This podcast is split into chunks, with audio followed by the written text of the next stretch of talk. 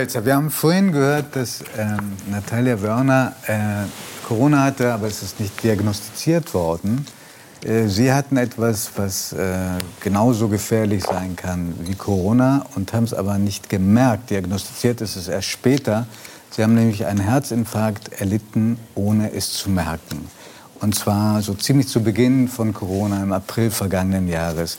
Können Sie uns schildern, schon alleine deswegen, damit ein paar von uns besser aufpassen, wie das war, als Sie plötzlich merkten, irgendwas stimmt nicht, aber Sie haben es, glaube ich, sehr auf die leichte Schulter genommen.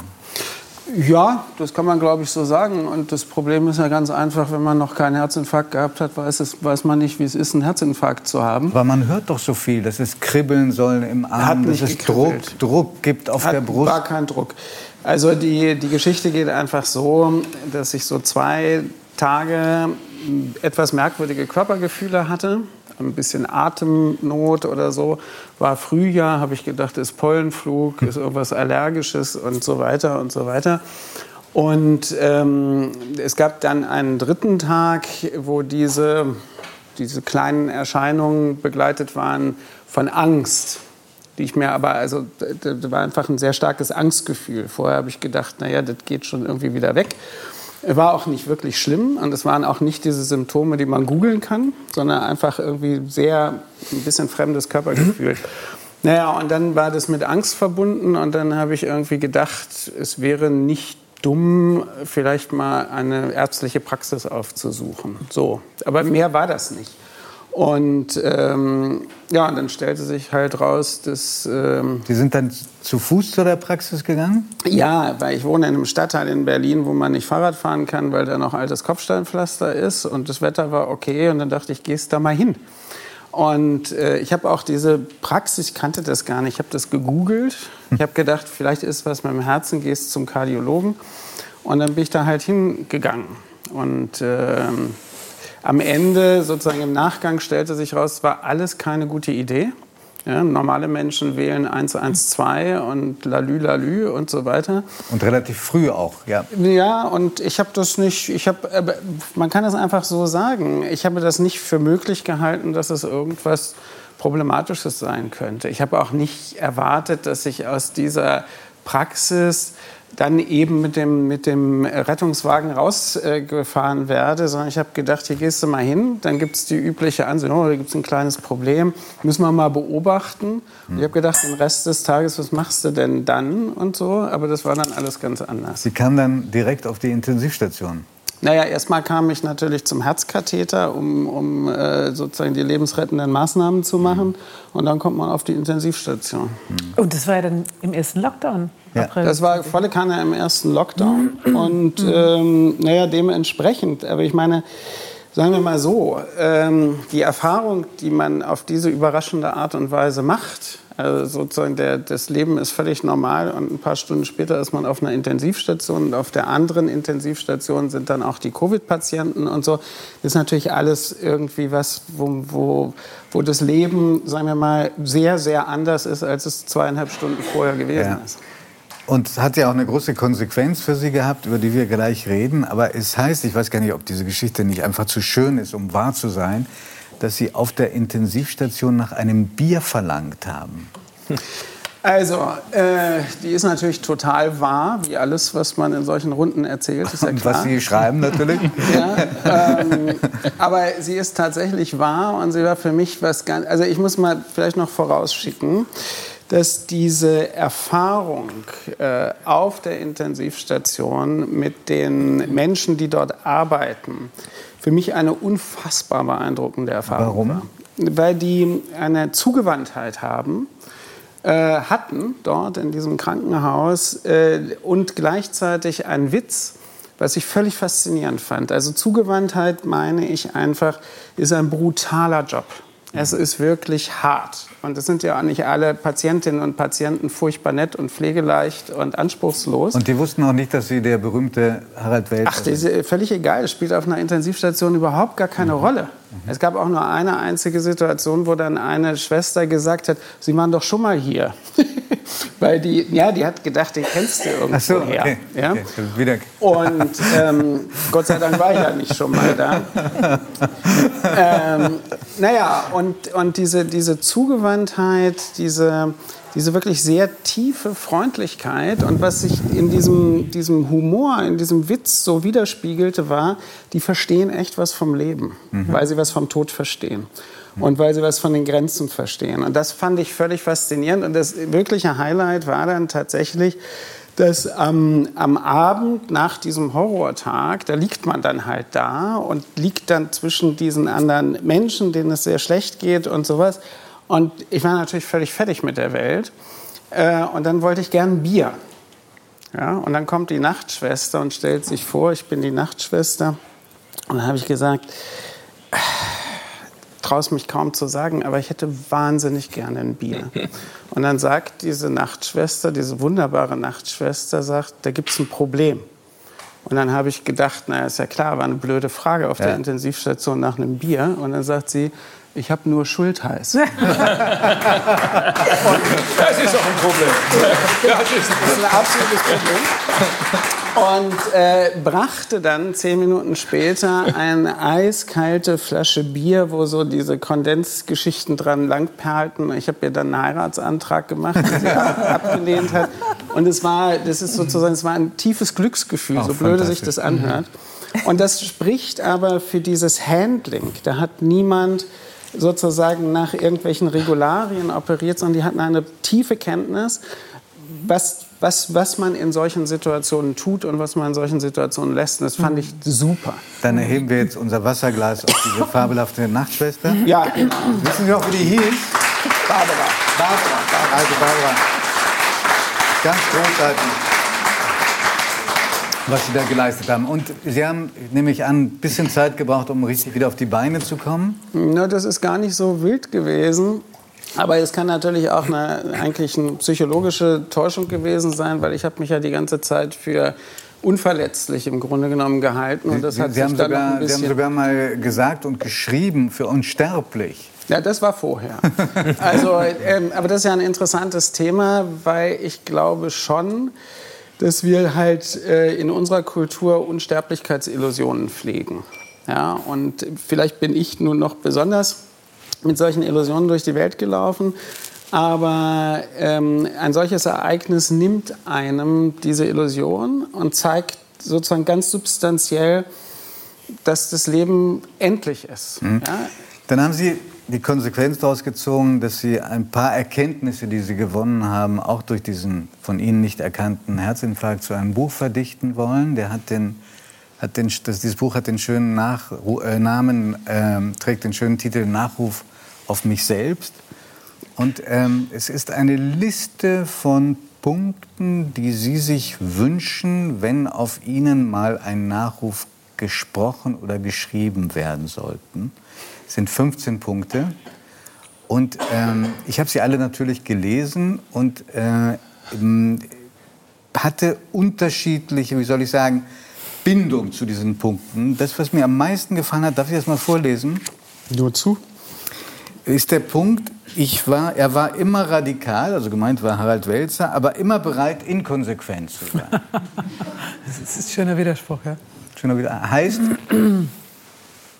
Heißt, naja, also, das heißt eigentlich, dass Konsequenz äh, eigentlich eine fatale äh, äh, wie soll man sagen, Kategorie ist, die sehr schnell tendiert, in die Unfreiheit zu führen. Also diese Sätze wie, wer A sagt, muss auch B sagen, ist etwas, was Menschen dazu veranlasst, Dinge zu tun, die vielleicht äh, nicht getan worden wären, wenn sie mal überlegt hätten, war A eigentlich eine gute Idee? Mhm. Ja, und ähm, wenn man ähm, die Totalitarismustheorie von Hannah Arendt liest, das große, berühmte Buch, ähm, dann gibt es da ein interessantes Kapitel über Konsequenz.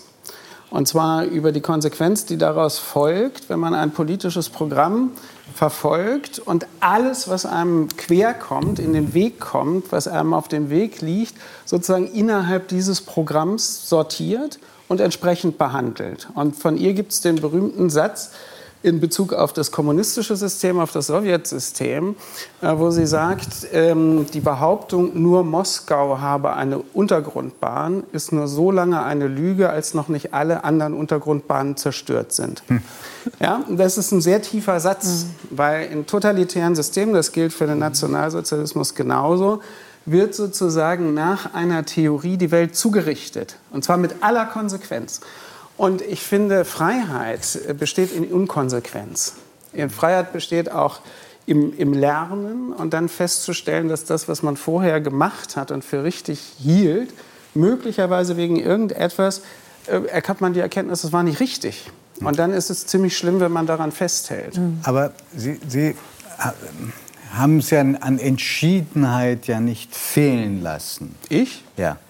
Sonst hätten Sie auch dieses Buch nicht geschrieben. Hm, das weiß ich gar nicht. Liegt es, liegt es an. Ja, gut, dann, dann sagen Sie mir, was Sie, äh, außer dass Sie ein Buch geschrieben haben, für sich selbst in Ihrem Leben konkret verändert haben nach dieser wirklich existenziell bedrohlichen Erfahrung. Also eigentlich eine ganze Menge. Äh, aber im Wesentlichen, also ich würde das mal so formulieren, wenn man so ein, das ist ein kritisches Lebensereignis, würde man psychologisch sagen. So.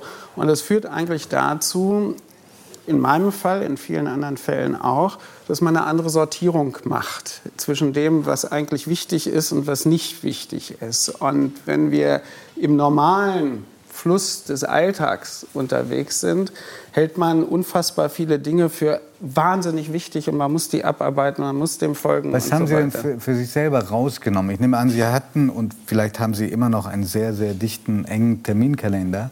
Was haben Sie denn für sich da rausgekegelt? Ach, was habe ich für mich da rausgekegelt? Ich habe unwichtige Gespräche rausgekegelt. Ich habe irgendwelche Dinge, die ich, die ich vorher für wichtig gehalten habe, sagen wir irgendwelche Vernissagen oder hier musste hin und da ist ein tolles Abendessen und sowas. Und tatsächlich glaube ich, vielleicht teilen das andere auch, spielt diese, diese Corona-Lockdown-Zeit. Äh, eine große Rolle. Mhm. Das, das, das hat mein Alltagsverhalten in Kombination mit diesem Ereignis total verändert. Natalia nickt mhm. heftig. Nee, mir, mir ging das, also ich hatte den Tsunami erlebt, da haben wir auch schon mal drüber gesprochen. Das 2004? Ist, ja, klar. Ähm, das ist nun mal was anderes, wenn man in einer Katastrophe ist, die etwas mit anmacht, wie das, was Sie erlebt haben. Aber das sind natürlich Momente, wo man anfängt, anders äh, zu gucken und Klar. der Blick sich verändert und man sagt, das brauche ich, das brauche ich nicht, ja. darauf kann ich auch verzichten. Und bei mir hat das Corona übrigens, also jetzt die Corona-Zeit, wie man immer so schön sagt, auch gemacht habe auch auf viele Dinge verzichtet, auf die ich vorher gar nicht wusste, dass ich so gut darauf verzichten kann. Das ist der Punkt. Das ist der ja. Punkt. Also es hat auch was, also so komisch sich das anhört, diese Erfahrung hat was unheimlich Entlastendes. Ja. Also weil man einfach diese andere Sortierung machen kann ja. und mhm. dann denkt, oder was ich, diese ganzen merkwürdigen gefühlten Verpflichtungen auf E-Mails zu antworten, obwohl man die nie haben wollte oder sowas. ja? und, und ich mache da vieles einfach nicht mehr. Ich auch nicht. Und ähm, es gibt dann andere Effekte. Es sortiert herrlich, wenn man sich. Das könnte, ja. Ich fand, ich fand so wahnsinnig lustig in Ihrem Buch, haben Sie so einen Satz geschrieben, dass Sie sich jetzt nicht mehr über schlechtes Wetter ärgern. Ja. Das fand ich ganz toll, weil es gibt von Karl Valentin so einen, einen wunderbaren Satz dazu, der sagte, ich, ich freue mich, wenn es regnet, weil wenn ich mich nicht freue, regnet es trotzdem. Ja. Und, und, und, das erinnerte mich irgendwie wieder. Ähm, aber ich fand, ich fand insbesondere einen Satz, also um was ganz anderes zu sagen, ein Satz aus Ihrem Buch, der hat mich beschäftigt und fand ich wirklich beeindruckend, hatten Sie auch in dem Spiegel-Interview damals gesagt. Mit Herrn de Maizière zusammen, ne? Mit de Maizière ja, zusammen. Und da sagten Sie, ähm, ähm, das Weitermachen an einem bestimmten Punkt zerstört es, ja. marginalisiert es und das, und das Aufhören schützt es. Also ganz egal, an welchem Punkt. Das fand ich wirklich interessant und einen, einen, einen sehr originellen Gedanken.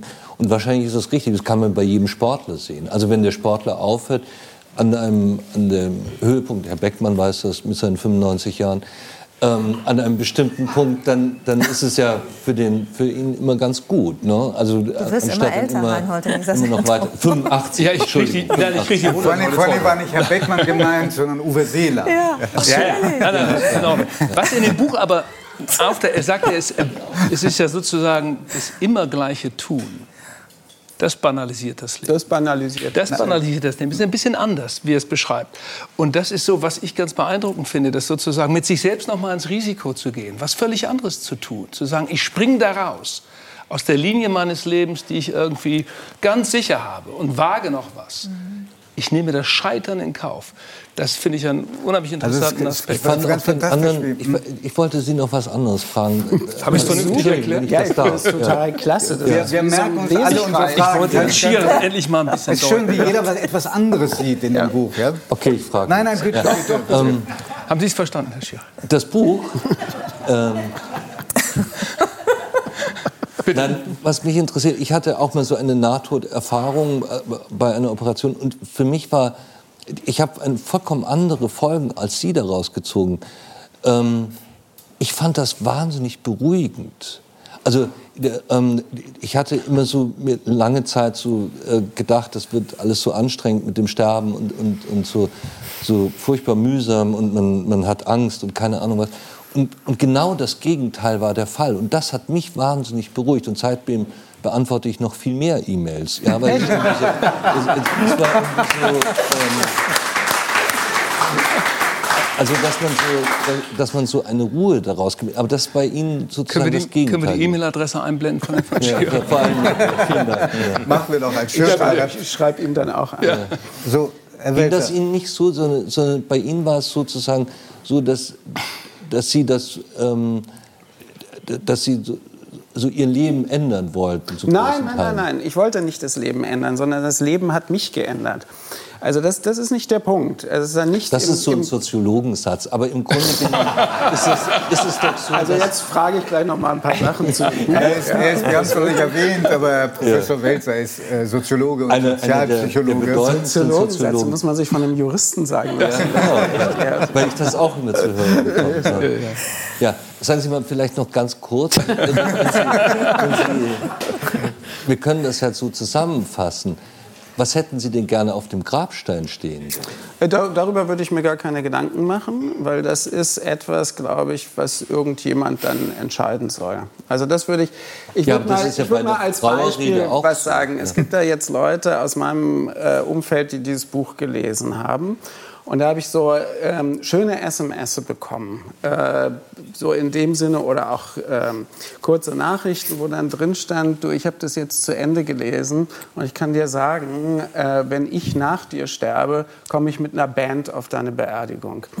Und ähm, solche Schlussfolgerungen sind so gezogen worden, wo irgendwie was offensichtlich gute Laune gemacht hat an dieser Art der Verarbeitung. Aber davon haben Sie ja dann leider nichts Doch, würde ich sagen. Aber, aber weil, weil trotzdem, also ich, ich, ich komme jetzt auch mit meiner eigenen Projektion. Eigentlich plädieren ich möchte Sie ja dann auch noch mal was Eigentlich plädieren Sie ja dafür für eine Kultur des Aufhörens. Richtig. Und äh, so für eine Anleitung zum Neubeginn. Deshalb erlaube ich mir die Frage, was ist denn Ihnen als Neubeginn gelungen, außer dass Sie ein paar blöde Essen, ein paar doofe Vernissagen und E-Mails, die Sie nicht mehr beantworten, äh, jetzt damit in Frieden leben?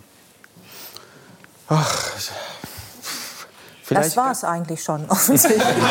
ist schon eine ganze Menge, sagen Nee, nee, nee, Leute. Also, Seien wir ehrlich. Jetzt muss ich, jetzt muss ich doch noch mal... Ähm, Aber nicht mit Hannah Arendt, das ist zu schwierig. Ja, ja, das finde ich jetzt eine Beleidigung des Publikums. Nein, das, das war ja nicht so schwierig. Das ich nicht.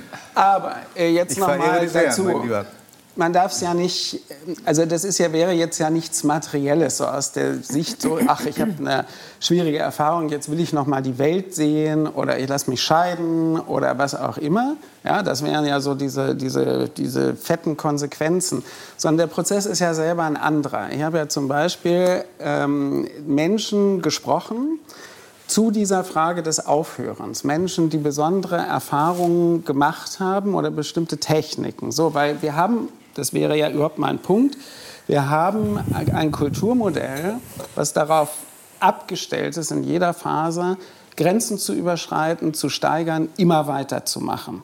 Und mein Punkt, den ich auch vor diesem, diesem Herzinfarkt gehabt hatte, war, dass ich, wenn ich über Klimawandel, über Artensterben und sonst was nachdenke, dann haben wir es mit Endlichkeits- Problemen zu tun. Da geht etwas zu Ende. Und wenn wir nicht aufpassen, ist es sozusagen auch das Ende der menschlichen Lebensform.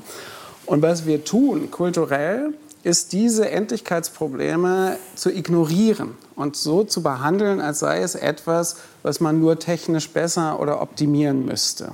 So, und ich denke, an vielen Stellen müssen wir kulturell, gesellschaftlich dazu kommen, dass man Dinge auch weglässt, dass man mit Sachen aufhört. Das ist der grundlegende Gedanke.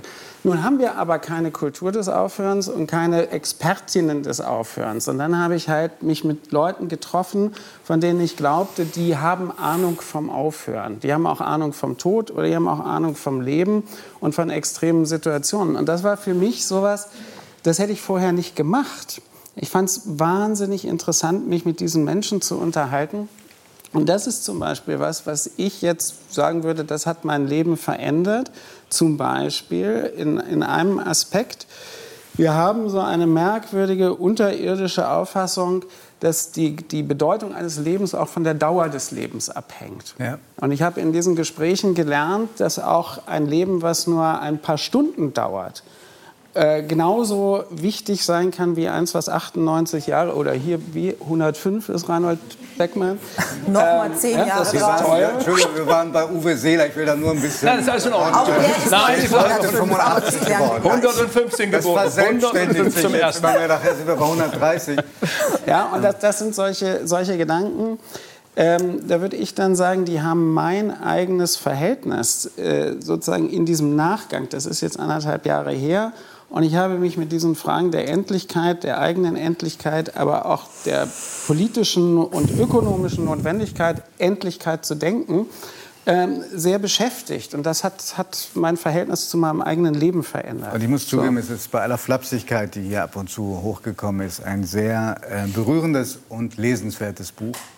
Und wenn Sie das nächste Mal kommen, dann da bin ich nachtragend, würde ich Sie so wahnsinnig gerne nur zu einem Thema befragen, warum Sie äh, ein Wort nicht mögen, das wir alle in unserem Leben mehrmals täglich benutzen, nämlich das Wort eigentlich. Da baue ich einen Cliffhanger jetzt rein und hoffe, dass Sie bald wieder da sind. Herzlichen Dank, Herr Welz.